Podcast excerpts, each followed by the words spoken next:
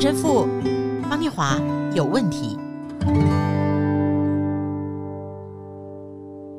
大家好，欢迎来到陈神父方念华有问题，我是念华。Hello，大家好，我是陈神父。好，神父啊，是在这个爱的真谛里啊，很多人都认为最难的就是很久忍耐。所以我记得我们两个这个 podcast 的创业作，在第一集就是讨论到爱与忍耐这件事。是的，今年我们的 podcast 进入第四年了，哦、感谢主，感谢主，感谢主啊，让我们把圣经里爱的真谛啊，好好的。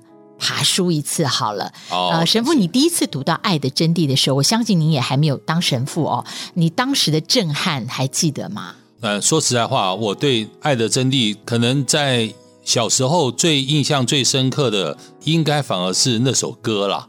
哦，我们不是有一首歌吗？是很久忍耐，又有恩慈。哦，各位，这首歌哦，后来我发现它是在一九八四年时候的《爱的真谛》歌曲。这首歌。啊，出来的时候啊，那事实上我最喜欢的里面一句话就“不求自己的益处，不轻易发怒”，印象最深刻反而就是这一句。所以每个人都可以用福音里面爱的真谛啊，天主会用这一首歌来对我们说话。是的。那今天呢，我们要试图理解的是，爱是不自夸。不张狂，哦，张狂这两个字很妙，我几乎很难用一个句子来形容张狂的态度。张狂是嚣张吗？哦，我觉得张狂就是一种自大啊，自高，目中无人。甚至到那种歇斯底里，我觉得那叫做张狂哦，所以比嚣张更哦，更那就更强的，真正就是目中无人的歇斯底里的自大自高。我觉得那是一种真正的张狂哦，自夸我觉得就是一种吹嘘啦哦，就啊，我觉得我我很好，我很棒，或者哦，那种自夸是一种把自己啊吹得很大。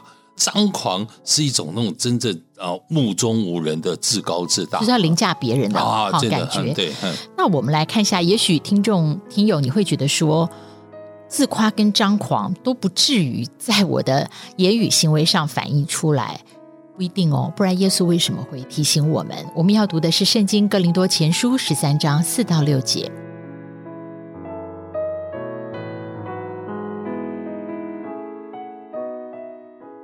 爱是恒久忍耐，又有恩慈；爱是不嫉妒，爱是不自夸，不张狂，不做害羞的事，不求自己的益处，不轻易发怒，不计算人的恶，不喜欢不义，只喜欢真理。神父啊，爱是不张狂哦。嗯，我也是因为。想不出一个句子来精确形容，所以后来我就查考了很多教会啊，对于圣经里面中文翻译成“张狂”的解释。然后我查到一句，就是说张狂是粗野的、无节制的，没有留意别人的感受。嗯，哦，所以如果到这里的话，听友，你会不会觉得你从来不曾张狂呢？我们有没有对别人粗鲁，伤害了别人？无节制的不留意别人的感受，自己却不知道呢？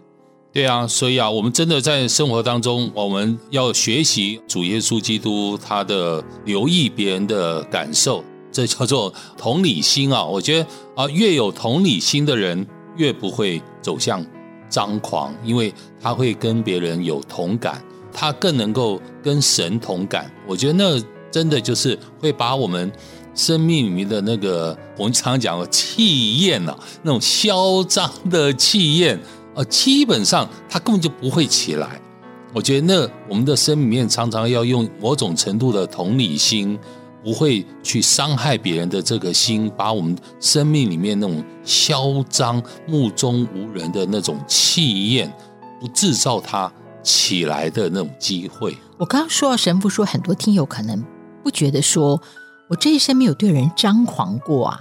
但刚神父讲到同理心的时候，刚好我们在这集 podcast 的前一个主日，在我们小组的时候，是呃，我们提到共感这件事啊，哦，对，呃，就是有一位国外的神父，他在一个翻译的书里面是这么翻译的，嗯、他说，作为基督徒或非基督徒，我们每个人都有一个对人类苦难的共感券，嗯嗯，然后他说这个共感券呢。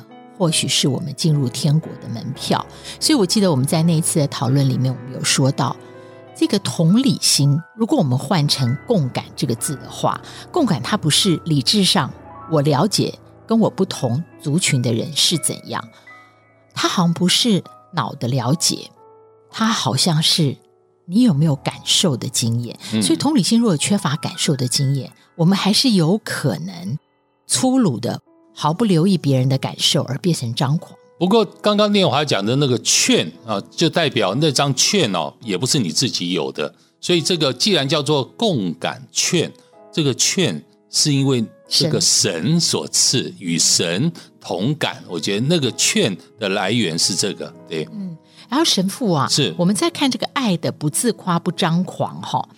张狂，刚刚神父讲到同理心，所以他基本上的意识跟潜意识是用自己的量尺去。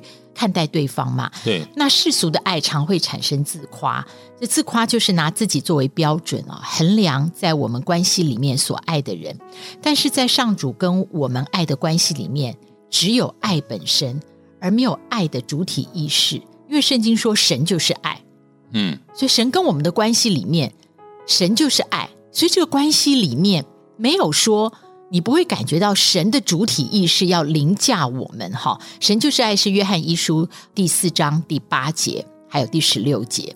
那我有读到一句话说，人类不缺乏那种惊天动地的爱，父母可以为自己的子女舍去某个器官，人们也不乏为某种伟大的志向或代表某一个伟大志向的伟人舍己。但世俗的爱常常使人们将自己的意志强加在爱的受体上，希望爱的受体能够继承自己的遗志，其实就是希望爱的受体能够成为自我价值观和个人荣誉的延伸。那这个爱哦，很容易变成失望，甚至很容易转成仇恨呢。神父是啊，我们真的要学习如何去爱啊！我觉得要爱，常常把爱做得太腐烂。爱的温度和爱的幅度，让我们去看，在主耶稣跟一个患十二年血肉病的一个妇女，而这血肉病的妇女啊，她用手偷偷的摸了耶稣，然后耶稣说有一股能量从他身上出去，耶稣就转头，谁摸了我？还门徒说，哇，那么多人挤你，还问谁摸了我？耶稣到处寻找这摸他的人，然后把他。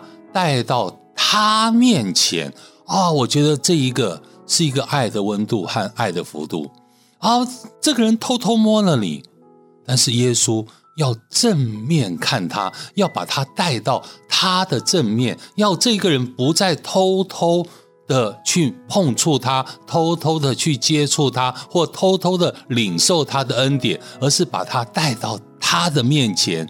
正大光明的、正面的来面对他，来迎接他，正面的迎向他，我觉得这是爱。所以这是同理跟对，这就是因为他摸了你就算了，我们可能就，但是耶稣不要让他继续这样子偷偷摸摸，而是让他回到那一个正面，与他能够正面的领受他的这份恩典。所以就是没有在神前面自惭形秽这样的一个状态。是是是，我觉得这是一个蛮重要的一个态度。还有另外一个态度就是啊、呃，有一个雅伊洛的女儿，会堂长的女儿说生病了，然后来请耶稣来。到他家里面去，还到半途，人家说：“哎呀，你的女儿走了啦，那不要再麻烦耶稣了。”还耶稣转过身来对这个呃会堂长讲了一句话，说：“不要怕，只管信。”嗯，哦，我觉得这句话也是一个爱的温度或爱的幅度啊。同理，他说：“哎，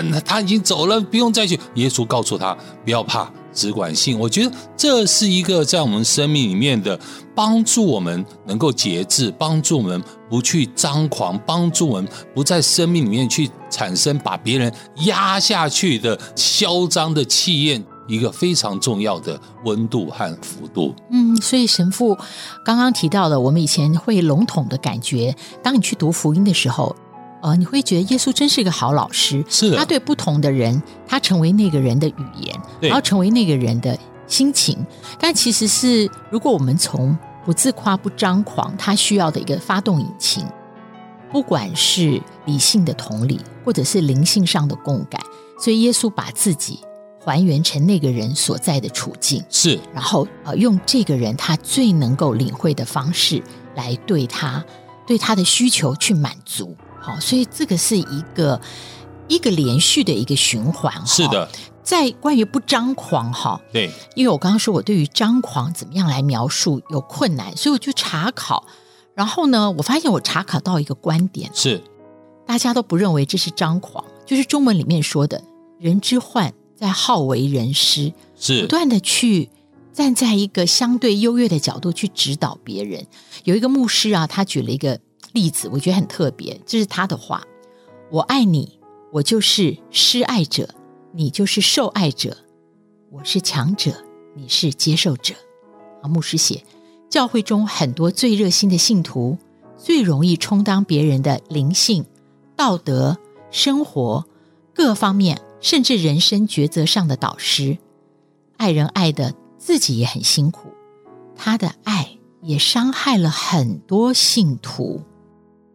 哇，这是这个牧师，他真的讲张狂哎。是啊，对啊。那神父，您在今年四十年牧灵经验的观察呢？就是人作为爱的主体，他作为一个施爱者，别人是受爱者，反而带来不少伤害，制造不少伤害。我们常常把“因为我爱你，所以我在你之上”啊，这个“因为我” 常常自夸和张狂，都是把我凌驾在一切之上，甚至在神之上。我记得以前呃有听过一个笑话了，就说一个王太太和张太太两个人见面，然后见面以后就互相聊自己家里的事情。他就那个王太太就问张太太说：“哎呀，你有几个小孩啊？”张太太说：“我有两个小孩。”然后最后那个王太太说：“啊，你两个小孩都在做什么啊？一个当医生，一个当律师。哇，你好福有福气哦！两个小孩子，一个当医生，一个当律师啊！啊，两个小孩子多大了？一个两岁，一个一岁。啊，啊，意思是就是我已经把他定位了，我他就是医生，他就是律师啊。”啊，所以这是在我们生命里面，我凌驾一切之上，所以是一切都是我在主导，一切都是由我啊，所以我觉得那那是生命的张狂的气焰就会起来了，因为全部你都要在我之下，你全部一切都是我来掌控，全部都要照我的意思，全部都是由我来操纵。嗯嗯，我觉得那这个完全就不是信了嘛。对，所以我就觉得啊，在我们的生命里面。就像刚刚那牧师讲的，呃，就讲说，呃，人之患在好为人师啊。我觉得人师当人的老师并不是错，有时候的我们的张狂是，我一直只想当老师，我不愿意当学生。我觉得那是我们在生命里面可能需要去做调整。好为人师，当老师真的不是错。你一直是当老师，指导者啊，你一直想只想指导，你一直不愿意去学习，你一直不愿意去谦卑。在生命里面有一个角色是我们的一直，这个一直就是我们一直是神的子女。阿们啊，我觉得那个一直，假如你在你的生命里面。一直一直一直注视着，一直一直提醒着，一直一直生活着。你是个神的子女，我觉得那会让我们不自夸，嗯，那会让我们不张狂。所以，原来不自夸、不张狂，他在爱的真谛里面，他要回到一个本质，就是我信主，在基督内的我，永远是神的子女，是，甚至是。一个仆人精神，对，与神来共感。在大家准备过年很忙的时候，丰盛有余，祝福大家。那如果今年二零二四愿意继续支持赞助我们陈神父方念华有问题，可以拨 IC 之音的电话零三五一六三九七五零三五一六三九七五分机二零八，会有王小姐来协助你的赞助。天主保守你，非常谢谢你。在爱内有温柔，让我们不自夸、不张狂。阿门。